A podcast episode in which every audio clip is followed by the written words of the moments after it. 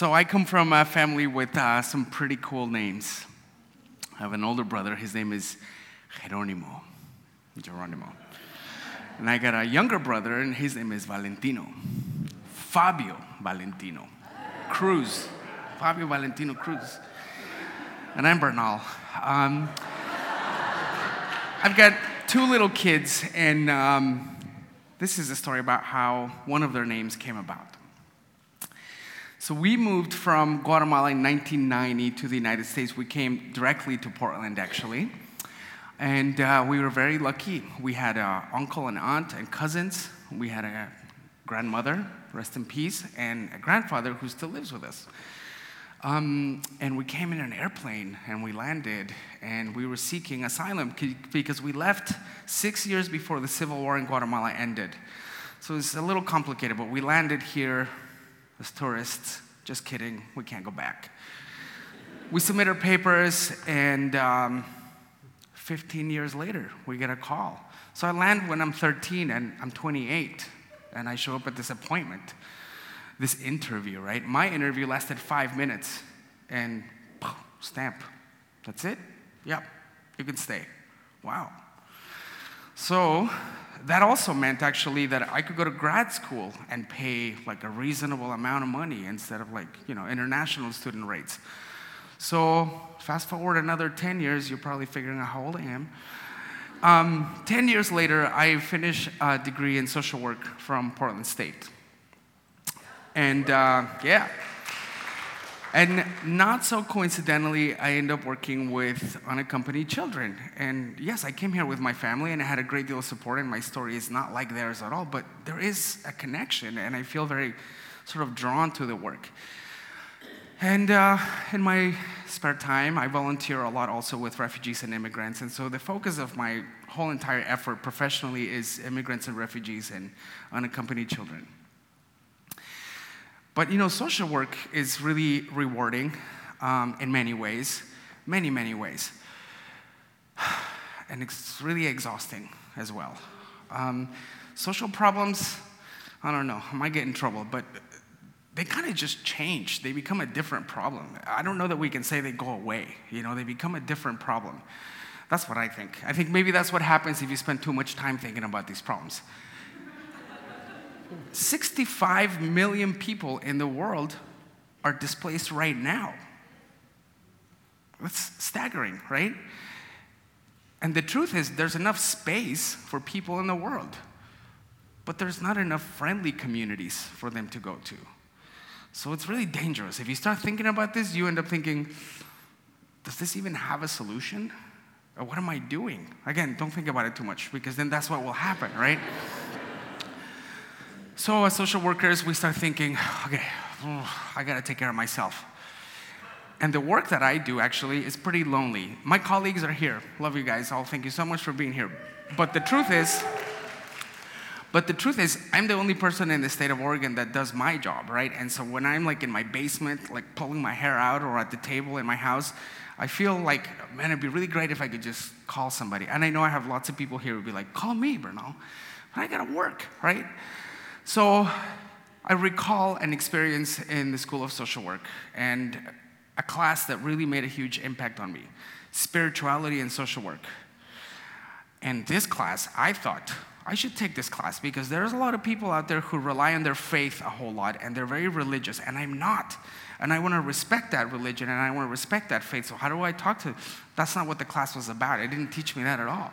The class was about you're a spiritual being how do you sustain spiritually so you can keep doing this thing that you're trying to do? And I wasn't so sure I was a spiritual being, but by the end of the class, I was like, I am. And I'm kind of desperately in need of some practice that will make me feel like I can continue to do this. And I thought long and hard about that, and I really took it to heart. This is the class that I think about the most out of all the classes. I still do. So I landed in this place. I think I know. I feel spiritually fulfilled and I feel like I can keep doing this when I'm surrounded by like minded people and people who feel like their work is worthwhile and they're not gonna give up. And so I actively look for folks like that. And many of them are here in this room. and um, at the encouragement of a previous supervisor of mine, I applied to a program, um, has a really fancy name. It's called uh, Global Mental Health, Refugee Trauma and Recovery. And there's also some folks who are in that program currently. Uh, that program is put on by Harvard Medical School, and um, it's a two part program. You go to Italy for two weeks and you hang out for two weeks. Yes, I'll do that. And then the other part is you got to be online and do your homework, which is really interesting, and you learn a great deal. But when I landed in Italy, um, it became really obvious very quickly that a topic, a huge topic of it all, was healing, which we all need. Practitioners need it. Um, not to mention folks who are experiencing life in refugee camps, uh, folks who have experienced tremendous violence and are traumatized. So we all need it. Healing is this thing we all need. And I'm like, yes, I, I, I buy that. And one of those healing forces is beauty. And they really drive this idea the healing force of beauty. And it's really evident from the moment you get there. You kind of you take this bus or you take this train to the town of Orvieto. And Orvieto sits on this huge rock, very high, and there's this beautiful church, the Duomo. And uh, the town is medieval, and it's got all these secrets and ancient history. Everything is beautiful. Of course, the program itself is beautiful. The food, you have wine with lunch. What? you know, cappuccinos in the morning, all you want. And uh, we get to spend time with each other in the evening. And I met beautiful people from all over the place and all kinds of different backgrounds, all very intimidating, actually. You know, people who are very accomplished. I'm like, I just graduated from social work. And among these people, these beautiful people, I met two priests. And um, one of them was like a priest I'd never met before. First of all, he was decked out, designer clothes every day. He also was very handsome, because that's not unusual, right? He had this beard, and uh, he had this presence about him, and uh, he's from Iraq. And he's 33 years old, and he has this presence. And I had all these conversations with him, and almost every time I spoke with him, I ended up crying. I am a crier, disclaimer. I'm like the crier, the crierest of the criers. Thank you. But this was beyond that. I mean, almost every time we talked, I would cry. And I realized something spiritual is happening. That's why I came here. It's happening. And I was just like, every time he said something, I would gravitate and listen. And then I found other people were doing the same thing. And we all just were like, what's up with the priest? He's this force, you know? And um, one thing I can share with you is he, he told us this story, right? He was, we're gathered around and he's the priest talking. And he says, um, he shared this story. He's the priest of this parish in Mosul, Iraq, which is um, uh, dominated, It's uh, been occupied by ISIS. And so he's a victim. He's, I mean, he's, he's persecuted. Christians are being persecuted in this area and he's the head of the parish, so he's particularly vulnerable, right? At the end of Mass, almost every day, he'd gather some friends and they'd go on a hike. And along this side of this cliff, there are these caves that have been used for the same purpose for hundreds of years. And they would go in these caves and they would take wine, lanterns, and Bibles, and they would just study scripture and debate and talk. And I, I just wish I could be a fly on the wall and understand Arabic. Um, and so they did this. And by the end of the evening, folks would go back to their communities, but some folks would stay in the caves because somebody had to stand guard. They knew what could happen if, they, if somebody invaded, if somebody found them. And part of his job was sometimes, every now and then, at 3:30 in the morning, he'd drop the Bible and grab an AK-47 and walk on the ridge and wait and to see if anybody was coming to protect his parish. And so I used to get goosebumps. I'm actually getting them right now, but I just imagine this man doing this with so much love for his parish. And that really stuck with me, right? While we were there, this is in 2015, November 2015, there was an attack in Paris at a club called the Bataclan. And the Eagles of Death Metal were playing there that night, rock and roll band. And there was an explosion and people died, and people were injured, and it sort of contributed to this already emerging narrative that exists because ISIS ultimately claimed responsibility for that attack. And among our group, there was a couple of French people, and they were very upset. I remember the next morning, one woman who was from Paris was calling home, trying to find out what had happened.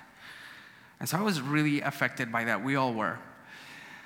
And I was also affected by the sentiment that just kept coming up. See, my friend the priest, most people, including me, if I had just met him, I wouldn't know that he's a priest. I mean, the way he looked, the way he spoke, was Arabic. I don't know if he's ethnically an Arab or not.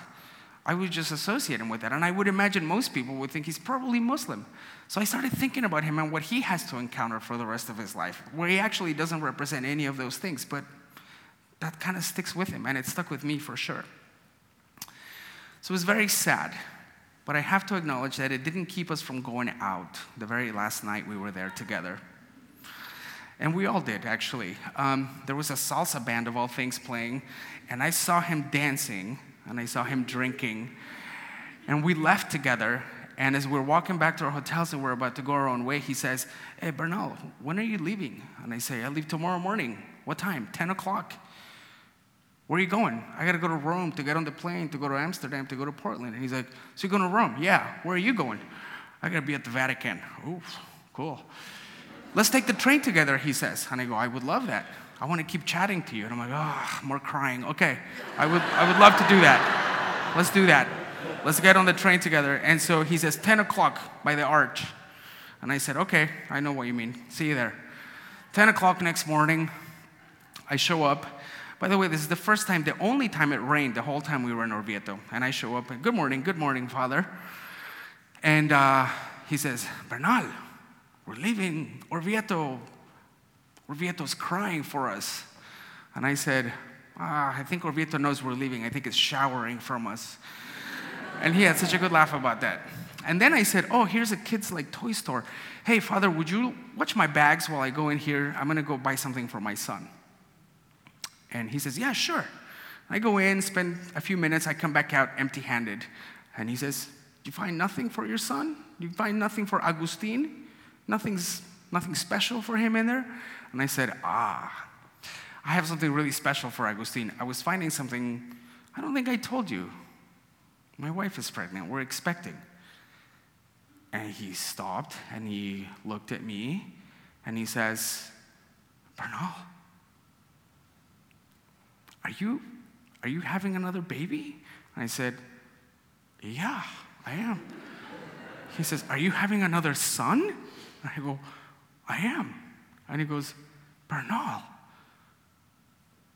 And then he said this He says, Your body can function if somebody cuts off your fingers or your whole hand. And if somebody cuts your ear, or if, some, if you lose your eye, if you lose your leg, your body will still function. At some point, your body doesn't work anymore. And that's what's happening to my parish. Everybody's leaving. People are being killed, old people are dying, and nobody's having babies. So I pray for all the families in my parish, and I pray for all the kids in my parish. And from this day on, Bernal grabs my shoulders, and I'm just bawling. I will, I will pray for your sons and your wife and your family every day. Why are you crying? and I said, I'm, I'm so touched. And I really was. And without saying anything, he just held me and he gave me this hug. And I think it was the best hug I've ever had in my life. And we got on the train. And when we got to Rome, we had this dude goodbye. We're like, catch you around. goodbye. I would say goodbye. And I spent the, that day, the rest of that day getting to Amsterdam, and then I kind of was in this hotel near the airport, nothing. I was too exhausted and just inundated with thoughts, you know, and I just wanted to be alone. So I gave myself like a day and a half of silent meditation to think about all these things I just learned and this experience I just had, and this guy who just showed up in my life and did that to me. And when I got home, after thinking all of this, I greeted my wife and I embraced her and I said, I have so many things to tell you. But I gotta tell you one thing right away. I met this guy, Father Aram Kia. And I think it would be an act of love for us to name our kid Aram.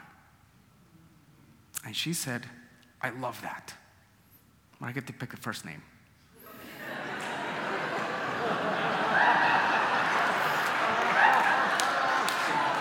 and I said, I'm good with that. and his name is Joaquin Aram Cruz. He will be two years old soon, at the end of this month. And in the meantime, what I didn't realize, and I never anticipated, is that every time I say his whole name, Joaquin Aram, or if I just see him, I have to ask myself, where is Father Aramki? Is he at the Vatican? Is he shopping for designer clothes?